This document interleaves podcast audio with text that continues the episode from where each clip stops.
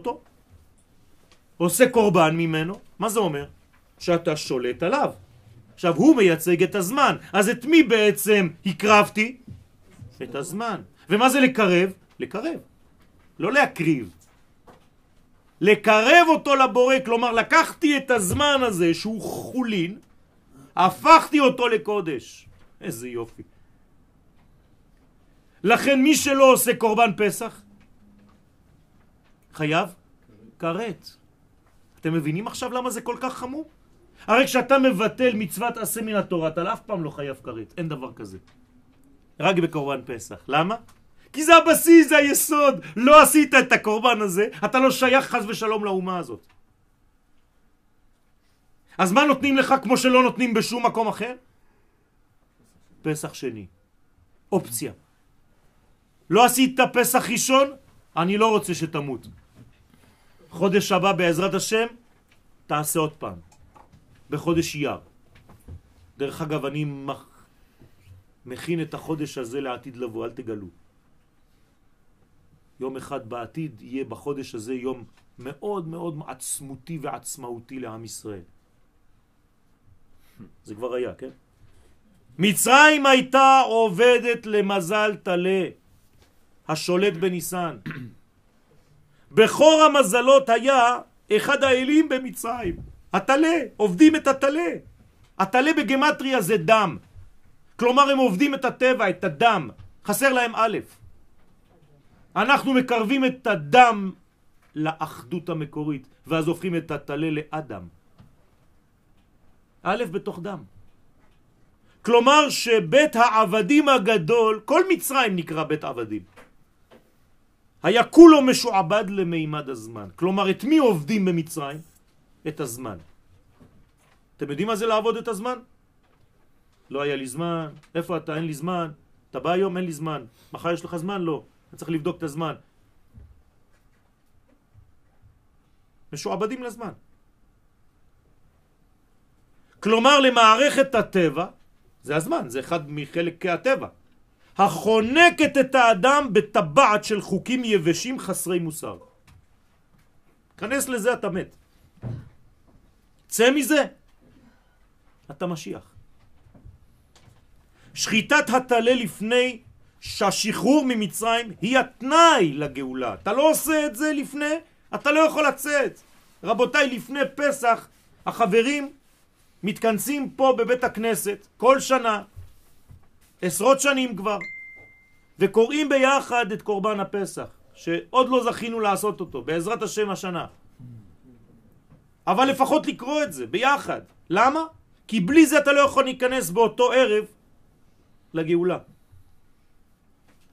חייבים לקרוא את קורבן פסח ערב הגאולה. השנה, מתי פסח? יום שלישי? יום שני בלילה? יום שני בצהריים אנחנו עושים מנחה באחת, אחת וחצי, אחרי זה אנחנו קוראים את קורבן פסח ואת כל המסעות. וזה מפרמט אותך לפסח? וזה מה שמכניס אותך, מפרמט אותך, כמו שאתה אומר, לפסח. אם לא, אתה לא שייך לפורמט. קורבן הפסח ואכילתו חייבים להתבצע לפני היציאה. עכשיו תשימו לב, לא רק שהקרבתי את הטלה, מה אני עושה? אני גם אוכל אותו. אבל איך אני אוכל אותו? על הסובה. מה זה אומר על הסובה? חתיכה קטנה. בשקט כמו מלך. כבר סיימתי. לא כמזון העיקרי. זה לא המזון העיקרי. מה זה? מה זה הדבר הזה? למה אני צריך לאכול את זה? לאכול, אמרתי לכם כבר כמה פעמים בסייעתא דשמיא, זה להפנים. להפנים את הרעיון זה לאכול אותו.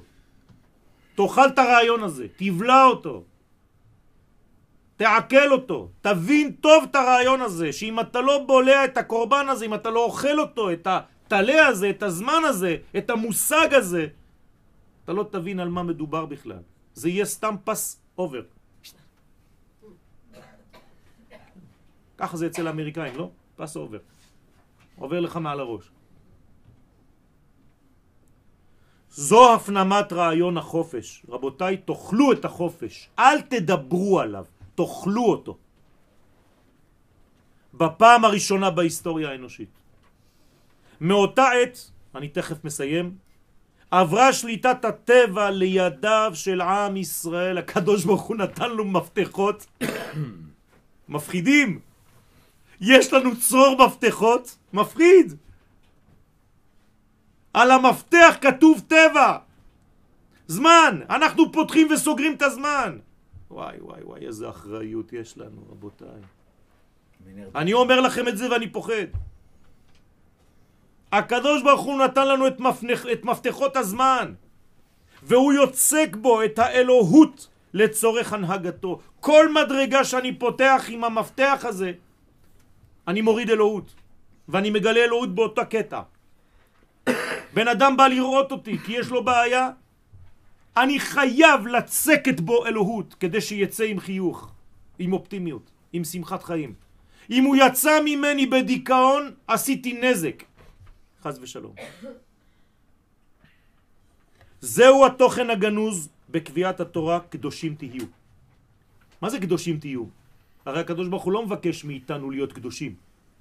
אם לא, הוא היה אומר לנו, קדושים היו.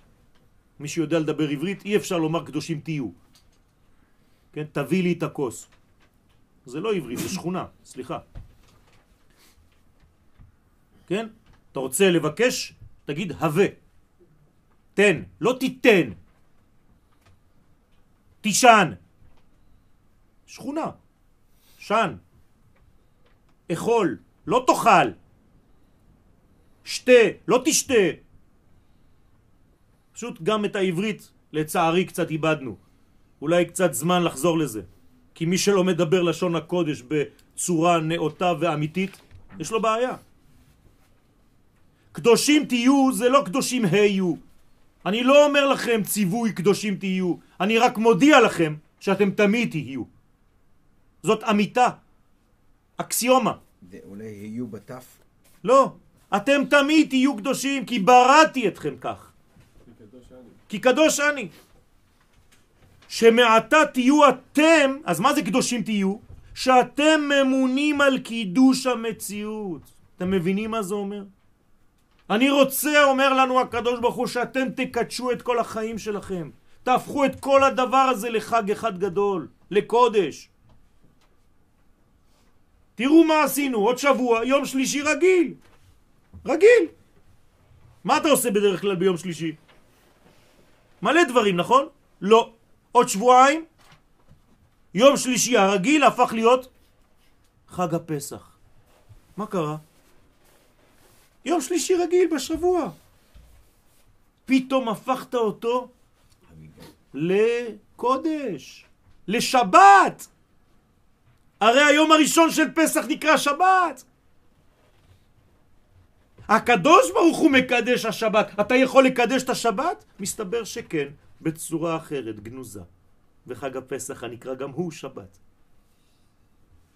ערב יציאתנו ממצרים הפכנו למקדשי הזמן ולאחראים על מילויו בערכי הנצח. כל מדרגה תמלא בנצח. אתה תראה כמה שמחה תביא לעולם. וכמה אנשים סביבך ירצו להיות בחברתך. יש אנשים, זה כמו אור, אתה רק רוצה לגעת בהם כי הם כמו אנרגיה. ויש אנשים, השם ירחם, אתה רק מסתכל עליהם, אתה אומר אסור להתקרב לשם. אולי זה מדבק. בחודש ניסן הייתה חנוכת המזבח. הנה עוד עובדה. כלומר בשנה הראשונה שיצאנו ממצרים, בחודש הראשון של השנה השנייה, סליחה, הקמנו והתחלנו את עבודת המשכן. כלומר, בפעם הראשונה שהיה בית מקדש בעולם הזה, מתי זה היה? בראש חודש ניסן. מה, לא מספיק לכם? כל החיבורים בין השמיים לבין הארץ תמיד באותו יום. זה נקרא יום השמיני. קוראים ליום הזה היום השמיני, למרות שהוא יום רגיל. למה יום השמיני? אמרתי לכם, הוא מעל הזמן. יש חנות מוזיקה, התו השמיני. כלומר, אתה נכנס לשם, אתה לא שומע כלום. כי אפשר לשמוע רק שבע. דו, רה, מי, פה, סול, לה, סי. נגמר. התו השמיני לא יודע מה זה. זה רק אצל דוד המלך. מלך המשיח יביא לנו צליל שעדיין לא מוכר בעולם הזה. ואיתו יבוא גם צבע שלא מוכר בעולם הזה עדיין. וגם יביא לנו ריח, נכון, שעדיין לא מוכר בעולם הזה. כן. אבל איפה מגלים את השמונה? בשבע. לא בורחים מהשבע. נמצאים בתוך השבע ומגלים את השמונה שבא ונח, מוצא מנוחה. לכן נקרא חתן. הוא מצא נחת. יש לו קלה. כיוון שהזמן מוכשר למפגש הזה, בחודש ניסן עלה עם ישראל אל הנהגה אלוהית מיוחדת לו. הנהגה ניסית שהיא למעלה מקומת ההיגיון האנושי. לכן מי שלא הקריב קורבן הפסח הוציא את עצמו מאותה הנהגה עליונה ונפשו נחרטת מנשמת הכלל, חז ושלום. דבר גרוע ביותר. אין יותר חמור מחייו כרת, כאילו הנשמה שלך נפרדת מהאומה, מפחיד. לא זו בלבד, אלא שגם הנהגה אחרת אין לו. כי אם הוא יוצא מההנהגה הזאת ששייכת לו בטבע, לא מורידים אותו להנהגה של אומות העולם, לא. כלומר, איפה הוא נמצא? בשום מקום. לא שם ולא שם. כיוון שהוא שייך לעם ישראל, אבל הוציאו אותו משם. הוא לא שייך למקום אחר. ומבחינה זו הוא בקרת מחוסר מקור של חיות. זה הטעם לחידוש פסח שני, כדי להציל נשמה זו שלא הקריבה הפסח בזמנו. סיום, חודש ניסן הוא שמחת האיחוד והייחוד בין השמיים לבין הארץ, ואנו שותפים למהלך. יהיה רצון שנפנים כמה שיכולתי להביא, כמה רעיונות בעזרת השם, אני מקווה שהדברים עברו, לפחות אצלי זה יצא מהלב, אני מקווה שזה נכנס ללב, ושבעזרת השם נפנים שאנחנו גם בזמן מיוחד, רבותיי. הרי שיעור כזה לפני 500 שנה זה היה משהו אחר. עכשיו אנחנו בתוך התהליך, אתם מבינים שכאילו עכשיו אתם בסרט? הגאולה עכשיו מתרחשת, היא בחוץ, הקדוש ברוך הוא עובר בחוץ, ואנחנו פה כאילו מתכנסים לרגע האחרון, אנחנו עכשיו בחמ"ל. הכל קורה בחוץ. אנחנו עכשיו רק באיזה אספה של החיילים לפני היציאה לקרב. הכל קורה כבר. פיקחו את העיניים וראו בעזרת השם כמה הקדוש ברוך הוא עושה איתנו חסד וכמה אנחנו לפעמים כפויי טובה ובעזרת השם בחודש הזה נזכה ממש לפקוח את העיניים, לומר הלל בשמחה, בהודיה אמיתית ובוודאות שאנחנו עכשיו ממש חותמים את כל ההיסטוריה האנושית בגאולה העכשווית שלנו. אמן כן יהי רצון. עשית פור עם הראש חודש. מי שמעוניין מוזמן להישאר לברכות. עינייך וראי.